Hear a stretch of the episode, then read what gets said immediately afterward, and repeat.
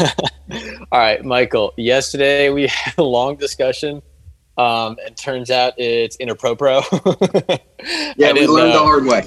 Yeah, we talked about furries for a long time, and then upon further research realized not a good conversation to have. But we were talking about with the other part of the conversation was like fanatics, so sports fanatics. So the unit I'm currently in is dealing with culture. And so looking at like human behavior, how we're, you know, nature, nurture, you take on, you become a sponge to the culture around you, and you have norms, and then there's like taboo. And we were talking about taboo behavior in regards to like sports fanatics and like fanaticism in the sense of like people dress up and like wear costumes and go to sport games and like get emotionally invested in something that like they literally are not necessarily a part of. Like maybe if they're at the game, they're a part of the crowd. So taboo or taboo or more power to you. This is a game. Crying after a loss in the playoffs. Is that taboo where it's like, you shouldn't do that in our society? Or it's like, hey man, more power to you. You're brave enough to do it. What do you think? I would say taboo. I think there comes a certain point in an age where, and I don't even remember how I answered this yesterday. I think differently, but my first instinct here is taboo. I think there comes a point in an age where it's like there are more important things than your sports team. See, because yesterday we were saying that, like, I think it could be understandable. Yeah. Like if your team loses in the playoffs, but I said it to Kendra and she was like, no, like there's no reason to cry if your team loses. And I was like, I mean, I don't think I would, but I wouldn't like if someone cries if their team loses the Super Bowl or wins. I think I would be more like, I mean, I'm not going to be there and be like, yo, that's taboo. You know, that's a big no-no, but like, my initial reaction, if I like am at a bar watching the game and I see somebody crying, I'm like, oh, like that guy. My first reaction is, I think that guy needs to get his priorities together. So like that's why I first say taboo. Fair. But like meanwhile, like hand up in 2001 and 2001 to 2002 and 2004 to 2005, I did cry when the Patriots beat the Steelers in the AFC Championship game. But I was also 10 years old. I was going to say, yeah, how old were you? So I think there comes that point, like, and that's like a big part of like growing up is being like, oh, I do not get emotional about those things anymore because there's different priorities. Okay. Taboo or more power to you, face paint or wearing a costume to a game. And not like costume in the sense of, you know, like what Raiders fans do, or like you see people like dressing up in uniforms with like shoulder pads and the helmet going to a game. Is that taboo or more power to you? More power to you. I think, I mean, it's like we see those things across the board where it's, yeah, at sporting games, but like I'm connecting it to at first, not furries, but I'm connecting it to people going to Harry Potter movies or, yeah.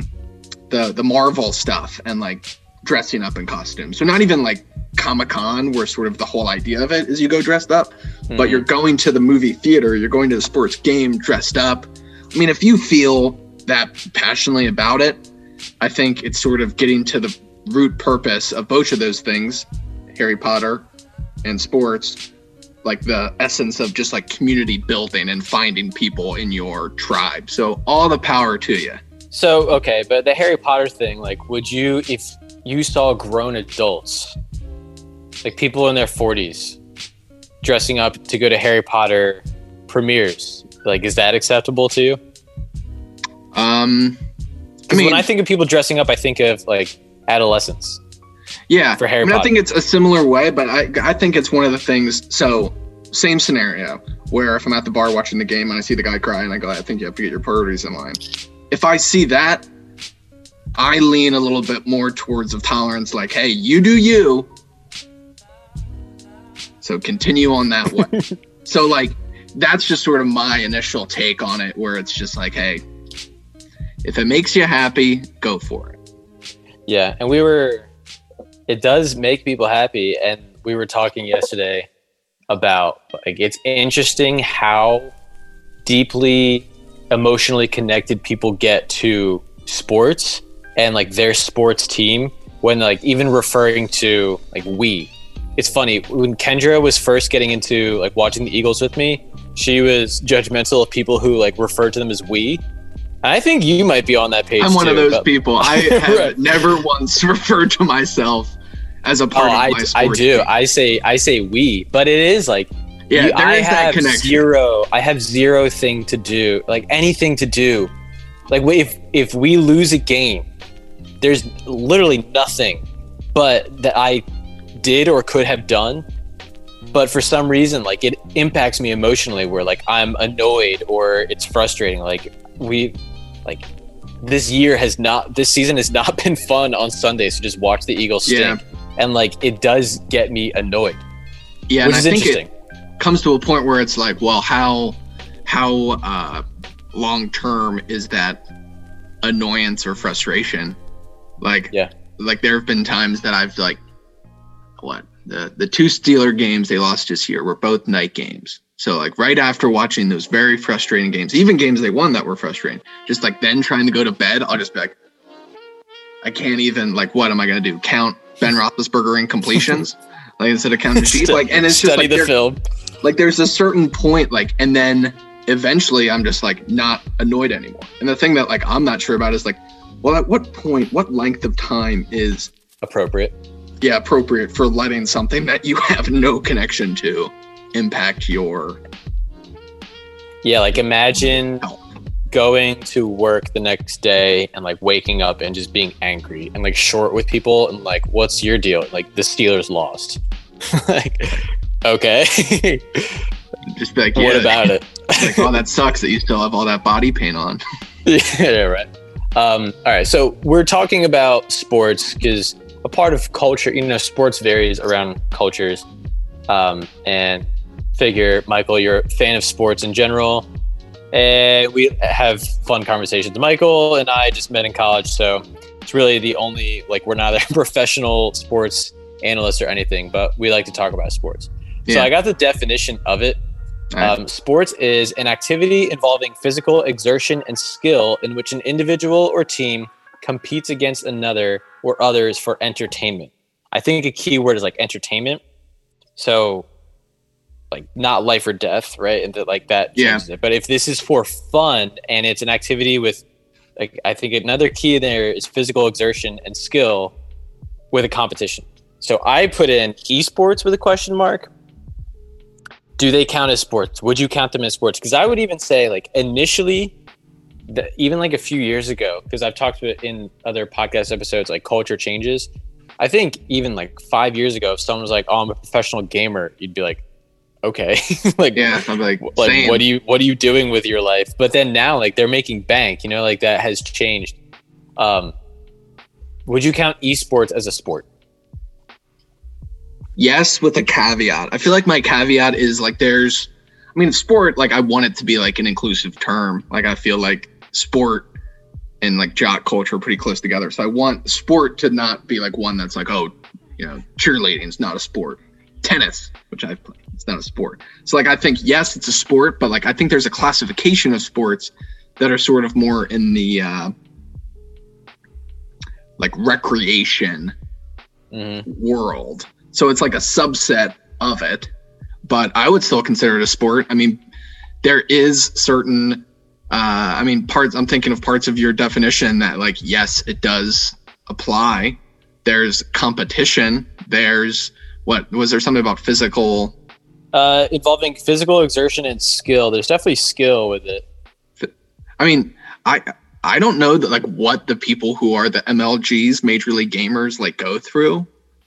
Like, in terms of, like, well, if they're really trying to get good, like, I mean, is there carpal tunnel going on? There's some sort of things that, like, training the hand. There's some physical element, because, like, I think when you sort of set a precedent where it's like, oh, esports is not a sport because, like, it doesn't have physical fitness to it beyond just controlling this, well, then it's like, well, then what about NASCAR? All they're doing is being in a car going like this, but yet it's like one of the most like energy draining sport there is, NASCAR. So, okay, speaking of NASCAR, and I'm about to throw shade, why do people care about that other than maybe gambling? Like, why? It's people driving in an oval. Yeah, I think it's not even like it's something where they're like drifting around, like doing a bunch of turns. It's driving in an oval. I don't understand that one. It might just be the culture of, I don't know, like going to a race, or I mean, people watch it on TV, so I don't know. Taboo, or more power to you. I mean, I think I mean, you won't catch me dead. I mean, I think it's easy to follow. I mean, I think it's for people that, I mean, one, there's a huge group of people that like cars. And like, so I don't know what sort of, you know, different car strategies or like other pieces like behind it, but to like us, it just looks like, you know, just the left turn going all the way through. So like, I think it gathers, you know, group of people like that subset. And I think a little bit of it too is, if I had to guess, like it sort of seems like the atmosphere is very like, that's the event, but there's a whole bunch else going on in terms of like tailgating leading up to it and other pieces here and there. Right. Yeah. So I would guess that. I mean, did you ever see the movie Ford versus Ferrari? No, I don't have any interest in cars, so I didn't care. Neither did I. You know me. But surprisingly, like, very good movie, because it's about like, it's called like Le Mans, which is like the it's like a 24, I forget the exact length, but it's like a 24-hour race.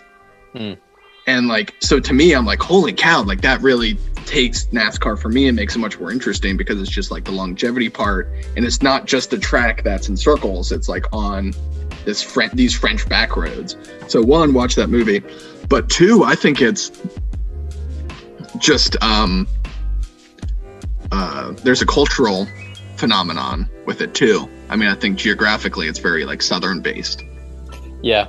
Well, apparently it comes from like moonshining and like evading police, and so you had to like make your cars better, which I think connects to like why humans do sports. I feel like I said in an earlier podcast that culture is inevitable. Like if you were to take 3 infants and put them in a room and they don't know anything about the outside world, and you just like obviously take care of them and let them grow, eventually like they will start to develop their own norms and their own like language and possibly even like religion, right? Like they will create that. When you have more than one human and like humans interact, we create culture. I feel like sports is kind of an inevitable thing too, in the sense of like, if you like, for us, for instance, like if we have a ball, like we can make a game out of it. And it is like an activity involving physical exertion and skill, in which an individual or team competes for entertainment. I feel like humans just naturally create sports. If you look at like the Maslow's hierarchy of needs, once humans' basic needs are met, so they have like access to food, water, and everything else, and they have like time where they're not constantly trying to survive or like fight for their lives and like fend off people, and you have leisure time, I think humans naturally figure out something to do that's competition. Like, I was doing some research on it and like thinking like, when did sports originate? And apparently like they have found cave paintings somewhere in France that depict like from 15,000 years ago, like competitions of like sprinting and wrestling during the Paleolithic age. And for me, like, it seems logical that track and wrestling would be like the oldest sport, because it's pretty much like, yo, I bet I could like run faster than you, or I bet I could beat you to that tree, you know? Or like, okay, you know, physically, like you take boys, not to be sexist, but like eventually they're probably going to wrestle and like see who can pin the other one, you know, like that's just natural competition that like humans do. And it's interesting to see how sports vary around the world, because it is down to the root, it's just humans competing in something with skill. Yeah. I would say so. I mean, I think it's, I wonder how in those times it was sort of attached, like performance in those races or wrestling, whatever, was attached to finding a mate. Like, I think everything sort of comes back to that at its root. Even like the primitive sense of, like, you think gorillas or elephants, like they will fight, and then the female, like the male that dominates the other one, like will get the female. I don't think it was like to that extreme, you know, but there probably is, like, there are girls watching and like guys need to prove that they're like physically strong. Yeah. And I think it's interesting. Like, when I think of like that, and I think of sort of put it in people, in the psychology of people, like everybody has to a certain degree, you know, a competitive fire. And like, it's everything. Like, it, for people that aren't competitive, there is a certain point where they get competitive. It will just take like a whole lot more than other people. And I think that's like a very interesting range in that. I don't remember what that is attaching it to, but like when I'm sort of thinking of how it applies to Maslow's hierarchy of needs, like as they're sort of going up, because what is it? Like air, water, food, safety. Yeah, it's belongingness, esteem, and self-actualization. Yeah. So, like, I feel like some people take the competitiveness and try to like push themselves all the way up to self-actualization. Yeah, I think. Well, that's interesting when you say like the self-actualization. Like, what do you mean by that? I mean the being the best that you can fullest be of yourself, and I think to that is people would answer that in a lot of different ways. And some people, I mean, maybe it's sort of tied to like, it's very performative or merit based. Yeah. Well, even like, I mean, I guess that's sort of, I think of like Michael Jordan, who was like, had such a competitive, like his, everything was based off of competition. Like, I want to be, and I think that definitely varies for some people, because some people just aren't, like you said, like aren't super competitive. Like, I don't care that much, but like they'll do it for fun. That was something that I think that was like a life lesson I had to deal with when I was younger, of like pickup games or like games where I was at camp. Like, I had to check myself of like, you don't want to be the kid that takes it way too seriously. And like, even with like the losing when you're a fan of a sport, like if you lose a pickup game or like a game that's supposed to be for fun, like you don't want to be that guy that is like way too competitive. Mm-hmm. I think what I was thinking about was like even going back to early humans, like obviously you need to have an established system where like, again, you have met your basic needs and like you feel comfortable, but like eventually if the competition gets big enough in the sense of like, okay, we're going to hold sprinting and like it is our entertainment, like every week on Fridays, like we have our sports, right? And like our competition. Even though I'm sure the early humans didn't like care about Fridays, because like they have like weekends. Every like, day. Oh, just crack open. TGIF, baby, weekend warriors. Crack open a coconut. And, like, oh, nice. But like eventually, I'm sure some humans were like, this is like, you and I create a sport, right? It's okay, you got this ball and you have to hit this object, and like we create rules and scores and like whatever sports is, and like, because if there's a competition, we have to figure out like, what does it mean to win, right? Like if this is the game, it's like throwing this ball at this object, like is it point system based, whatever else. Once that is established, people then start to like train to become better at that. Like they focus and like zero in on like, I'm going to dedicate time to getting better at that. And it's one of the arguments for capitalism too, is like competition leads to innovation and like improvement. Like we need competition in our lives. And I think it's interesting how, and you said this too, like you can make a competition out of almost anything. Like cooking shows have competitions, you know? And like, it's a part of our DNA to compete and like want to get better at it.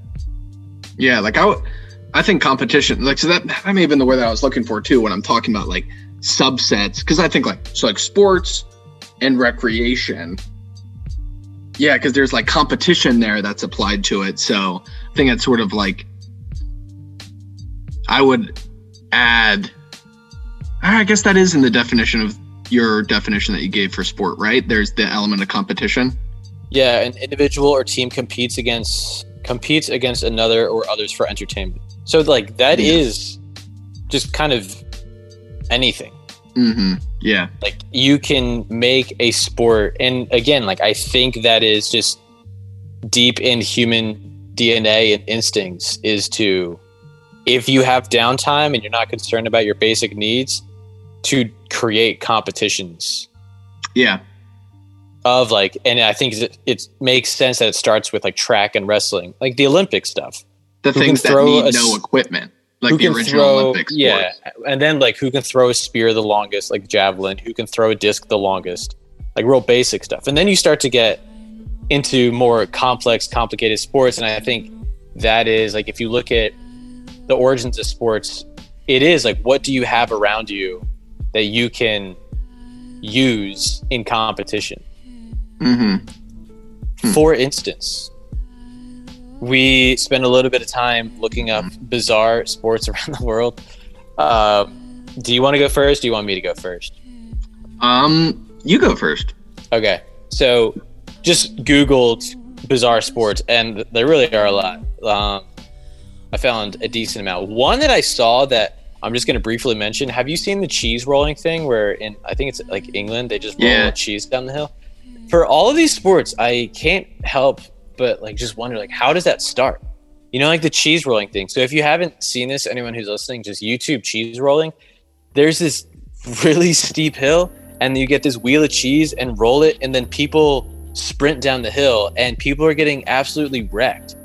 Like not even just running more than 15 yards, just at that point flailing and falling. Yeah, people are like falling, and it's almost like they'll be falling for a distance without like anything touching the ground. Like they're just like in the air flying for like 10 yards and then slamming their like faces into the dirt, and like it's crazy. And then like you look at it like, why did that even become a thing? Yeah, like I would love to know the story. Like some English dude's like, yo, chase it. Just like two guys like, it's probably alcohol of like, yo, if you roll that thing down the hill, like I bet I could get it before you. And like it just turns into some stupid game, and then it's fun and people see it like, I'll do it, and like it builds and builds and builds until now it's on YouTube and some American blokes are talking about it. Yeah, I feel like I've never seen them get the cheese either.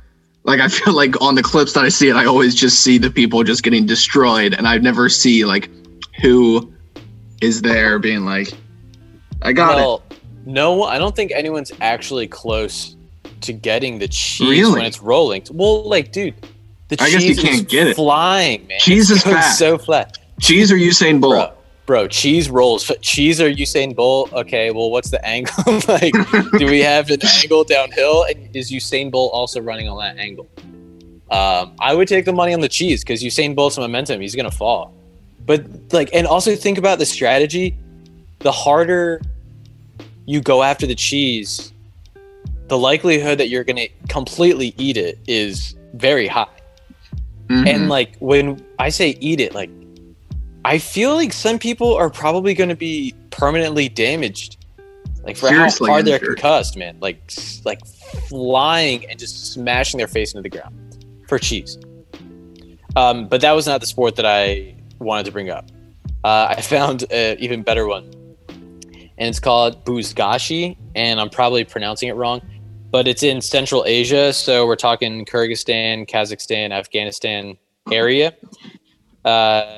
And the purpose of the game is you have two teams, and all the players, they're called chapendas.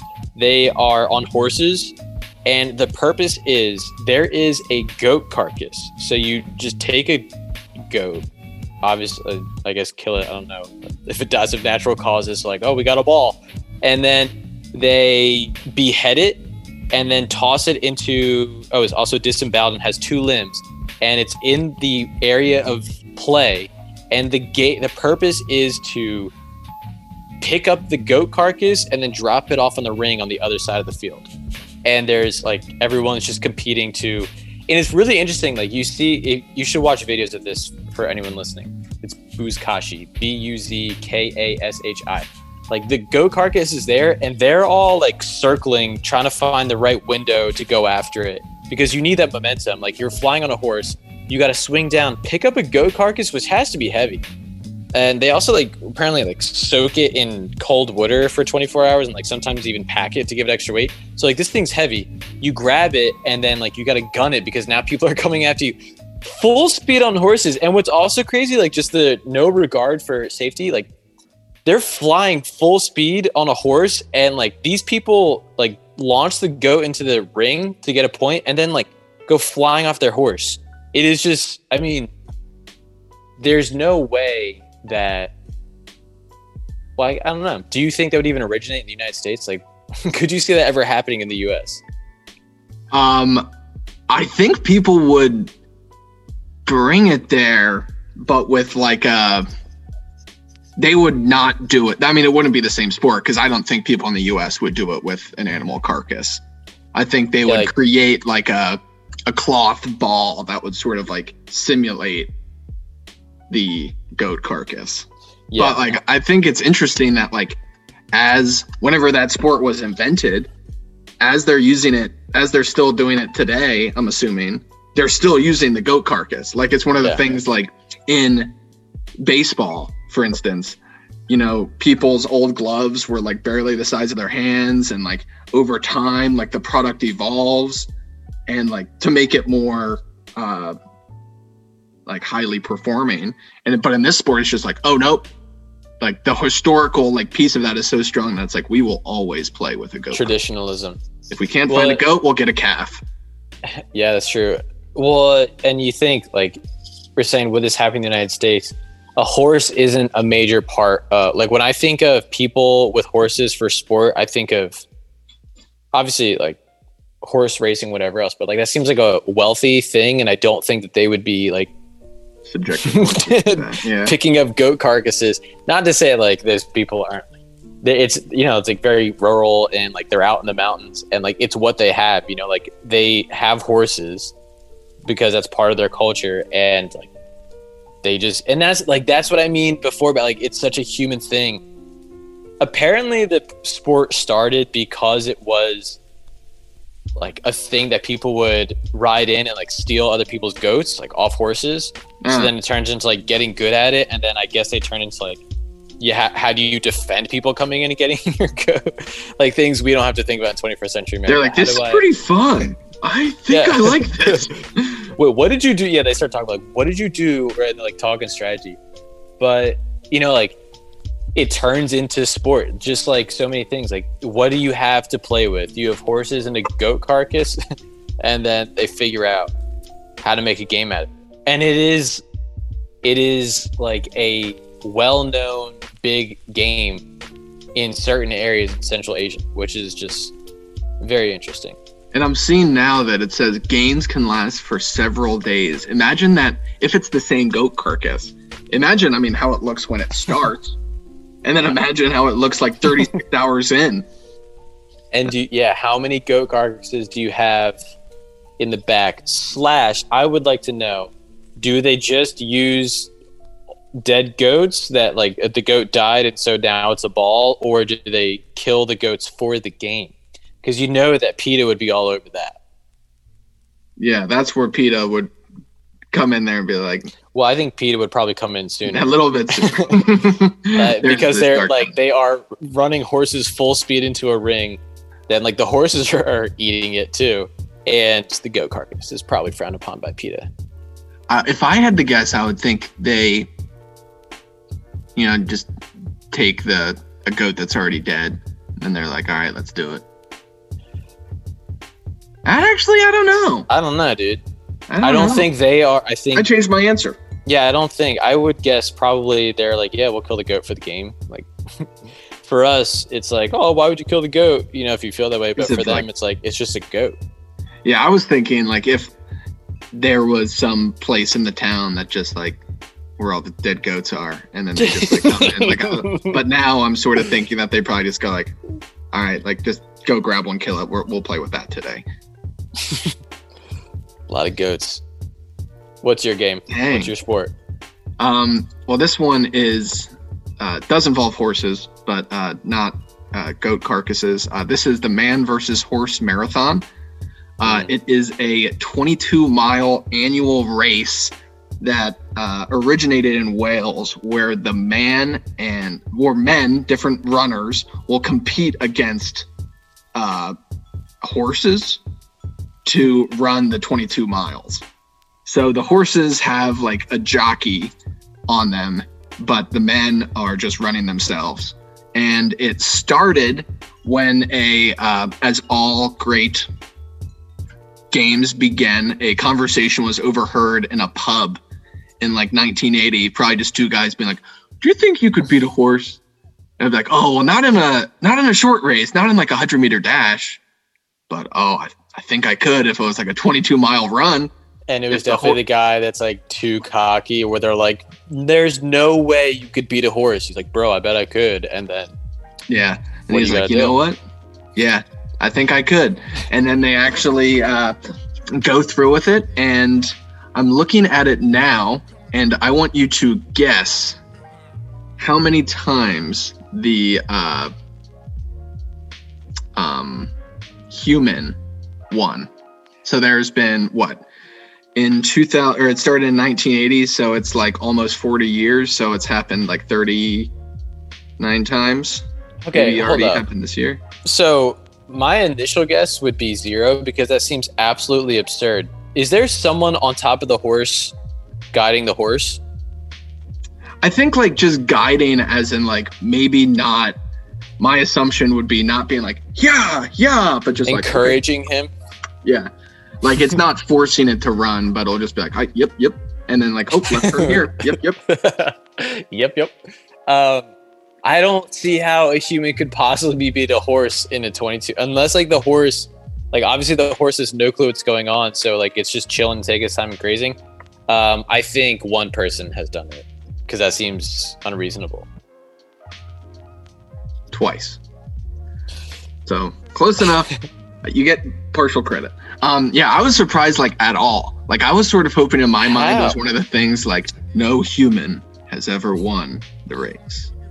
But I mean, looking at the stats here, it's a little concerning, because when it first started in 1980, the horse's time was an hour 27, which is very fast. And then if you're looking at, and the human at that time was Dick Evans, who ran it in 2 hours and 10 minutes. So the horse won pretty comfortably by like 45 minutes. An hour 27, you said? Yes. And now the numbers of what horses are putting up today, they don't make them like they used to. In 2018, the horse ran it a full over an hour slower. So 2 hours? Yeah, 2.5 hours it took the horse that year. That doesn't make sense, because you would think that like a horse isn't going to change. I would think the human's time would get lower, because then guys would like I said before, oh, I'm going to start to train for this and like dedicate more time to becoming better at this sport. So you think the people's time would go down, because it probably just initially started as like a drunk conversation at a pub, and then like guys meeting up. But that doesn't make sense that the horse's time would go. Well, I think the thing that could impact the horse is, I wonder if, as somebody that knows a lot about horses, is that you? No, yeah, no. Is if like the floor is really, or like the ground is really soft or rainy. The ground is lava. The ground is lava, and the horses are just burning up. But like I'm sort of wondering, because there's a very sizable cash prize to whoever the man would be to win. Corruption. Like, it's like 25,000 pounds. And so I'm wondering if it's a little bit there. But high level, looking at the results in 2018, just pulling out one of them at random, the difference in time. So the horse won that year. The difference in time was 23 seconds. Imagine like that finishing like I would love just to see like the finishing like stretch where like the person, Joe Dale is his name, he's like, oh, just like going just all out as crazy as he can, and the horse is just yeah. Well, that's the thing. Like, does a horse get tired after 22 miles? I feel like this is what they do. Like, I don't know where the horses, like, what their water situation is. Because at least, like, humans, like, know going into it, like, oh, I'm going for a big run tomorrow. I better not eat pasta. Right. The horse. Like, dude, the horse is just like, he's like, oh, it's another day. And then he's like 7 miles in. He's like, this doesn't seem right. And then all of a sudden, by the end, he's like, water. But for me, it's like, if, okay. And also, is the dude that's on top of the horse, is he trying to win via the horse? No, I think he's being just like the guide for the horse and making sure the horse doesn't just like go off the course. Because I would imagine then if it was like an end straightaway sprint, that if I were on top of the horse, I would be like, yeah, yeah. Just like the guy's just like, come on. Everyone's like, oh my god, like, what was the point of that? Yeah, that is like a classic. Humans can make sports out of anything. Yeah, and it's like, I think this one is hilarious because it just started with two guys in a pub just being like, yeah, I could beat a horse. And then like, it just like expands to this event that now the winner wins 25,000 pounds. That's awesome.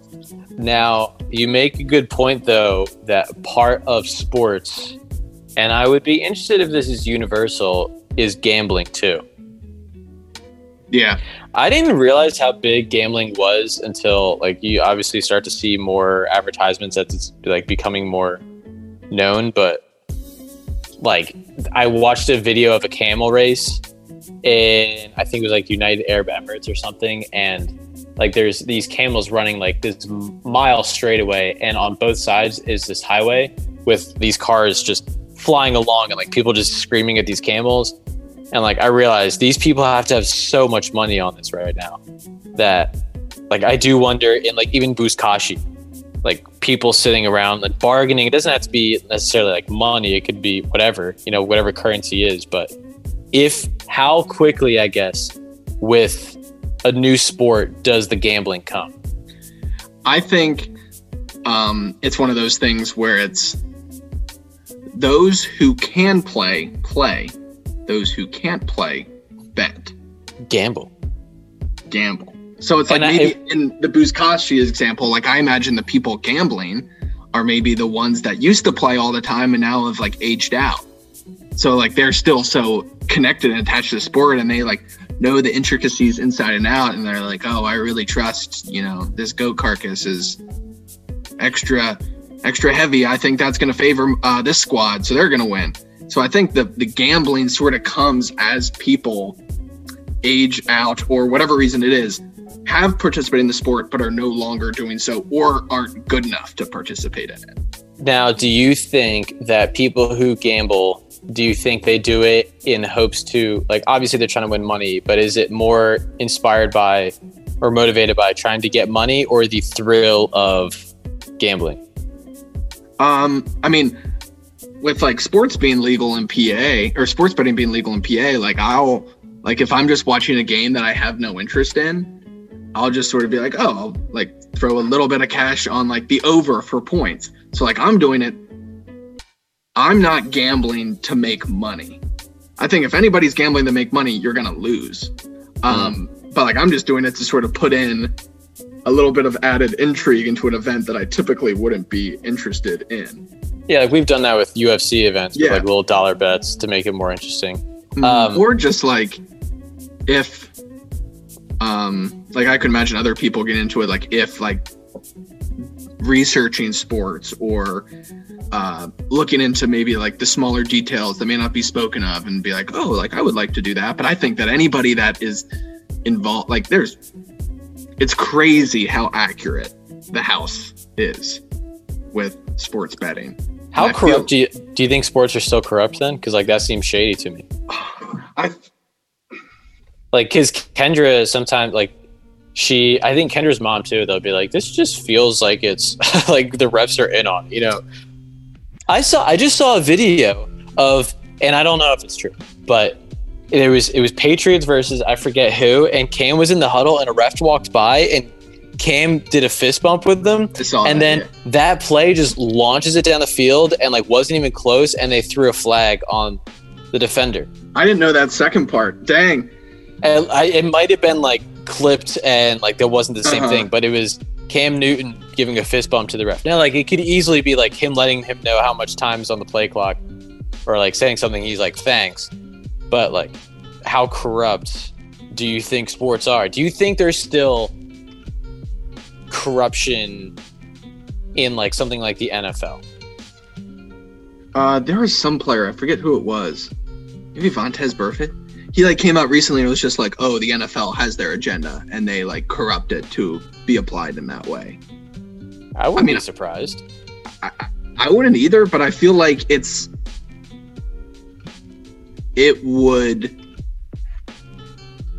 be a lot more glaring. Like it's tough for me to be like, oh, the tuck rule play like 20 years ago with Tom Brady. Like that is a controversial like moment in sports, but it's like, oh, but like what was their agenda there? Like why was that happening? I mean, I think it's maybe not driven by the league, but I think it's driven, if it's there, it's driven by officials. Like remember like Tim Donaghy, like the NBA referee that was involved in gambling? Yeah, that was because he was gambling, right? Yeah, he has a very interesting podcast about that just talks about like what that was like on his end with like different people in the betting world that were just like, yo, we need this. And he'll be like, all right, I got you. I think corruption in leagues comes to like where certain players go. Like the there's an example of like Patrick Ewing where the player in the 80s, he was this big thing coming out of college, and the NBA really wanted him to go to the Knicks. So, like, do you know what happened with this? No. So, in the NBA's lottery system at the time, it wasn't the ping pong balls. The commissioner would reach into a big, like, bird cage of a bunch of big note cards that had the teams on them. Note cards. And then he would pull out the card for, like, the given pick. Mm-hmm. So everybody knows that Patrick Ewing is going to be the number 1 pick, and everybody is like, oh, this guy, or the league is like, oh, we got to get into New York, the big market, it's going to be explosive. And so it's a controversy, but I believe it's real with my whole heart. They put the New York Knicks note card, the big note card, before they put in the rest of the bunch, they put it in a freezer to make it cold. So the commissioner knows when he touches it, one that's cold, that's the Knicks, and pull that one out. Now, is there any evidence for this? Who knows? Are you serious? I mean, I think is that just someone's like? Is there anyone who is involved who said that happened, or someone's like, "Oh, we could have put the card in the freezer"? Because I mean, it's one of like the most. I believe you. If you have evidence for it, then like I wouldn't put it past it. But to say like, well, what if he put the car in the freezer? All right. Or like, or what if the commissioner? You just see him when he touches the car and says, "That's cold." And he's like, ooh, forgets that that's he's Billy. Oh wait, that picks it up. Yeah, I think. Here you go. I'm gonna look for evidence. Well, I was gonna do a taboo or more power to you to close it out. All right. Have you like the people who gamble, who watch horse racing, that smack their butt with a newspaper while they're watching as if they're riding a horse? Is that taboo or is that more power to you? More the power to you. Are you serious? Like, what, dude? Hey, if I look at that, I'll be like, you know, he's having fun. I won't tread on you for your fun. That's too far for me, dude. Like, if you're like, you said crying is taboo, but the dude smacking his butt with a newspaper, cheering on a horse, and you said crying something about checking your priorities and like. I mean, I don't know, man. I think I don't know. It's in the same way, but like it sets up a dangerous precedent if you say like, oh no, that's taboo. But then what is like, at what line is it just like golf clap, cheering for Miles Sanders when he runs for a 82-yard touchdown run? Am I spanking my butt with a newspaper cheering on Miles Sanders? If you did, I wouldn't judge you. If you didn't, I wouldn't. Maybe I'd say you're not enough of a fan. You're not smacking yourself in your butt. I say, go Miles, go. Go Miles, go. Whenever he's running, that's what I say. But I do not stand up.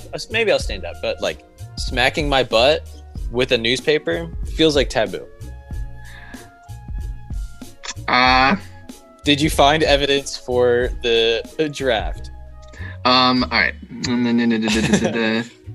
So this is an example, and I'm not saying you're doing this, Michael, but in teaching, we teach the historical thinking skills to make a claim must be supported with evidence. And then what is your source? Primary, secondary. What do we got? So either someone who was involved says it and you can corroborate, or it's a theory. It's a theory. Is it, wait, am I allowed to like, in your class, bring up something and say like, this is a conspiracy theory, and like my sources for it are that the commissioner said, "Oh, it like everything of how it led up to it was like the Knicks are a staple franchise in the biggest market. They've been duds for years. This guy's a generational talent. They implemented the lottery that year, so like Patrick Ewing wouldn't be wasted on a team like."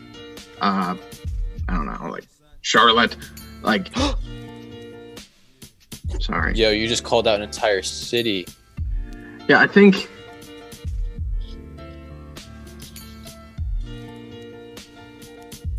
You got watch footage of him reading it. And before he like goes in and pulls it out, he has this like really big, like, shudder. I mean, that shows you can see his breath. That's cold. All right. We gotta wrap it up. Well, that conversation was everywhere, but I thought that was good. Yeah, me too. Sports and culture. And really in the end, it is inevitable, right? If a group of people has met their basic needs, they will find a way to create a competition, and like how far that goes and the possibility for corruption, it definitely depends on the context. But, and that's like I've talked before, but like the algorithm of existence. Like if you get humans together with downtime and like a ball, they will create a game. Yes. I think gambling will come in eventually. Yeah. Eventually, if you want to add, you know, additional intrigue or have more on the line than just pride, people will get money involved. Either like a prize for the winner gets a prize, or people watching gamble. Yep. Got to raise those stakes. Everybody wants skin in the game. Yes, indeed. I'm gonna in the interim, I'm gonna do some more research on my conspiracy theory. Okay, I'd like to get a follow-up of evidence for the card being cold or being folded. Apparently that's another one. But I like the frozen one more. The frozen one's more creative. I will say, listen to the Tim Donaghy podcast, because that is confirmed from the direct source of, and he got busted. Yeah. He got jail time, and he was the coach of a very, very controversial playoff game where he essentially rigged it in the Lakers' favor. Wow. Check it out, and I'll let you know what I find. Sounds good. Thank you, Michael. You got it.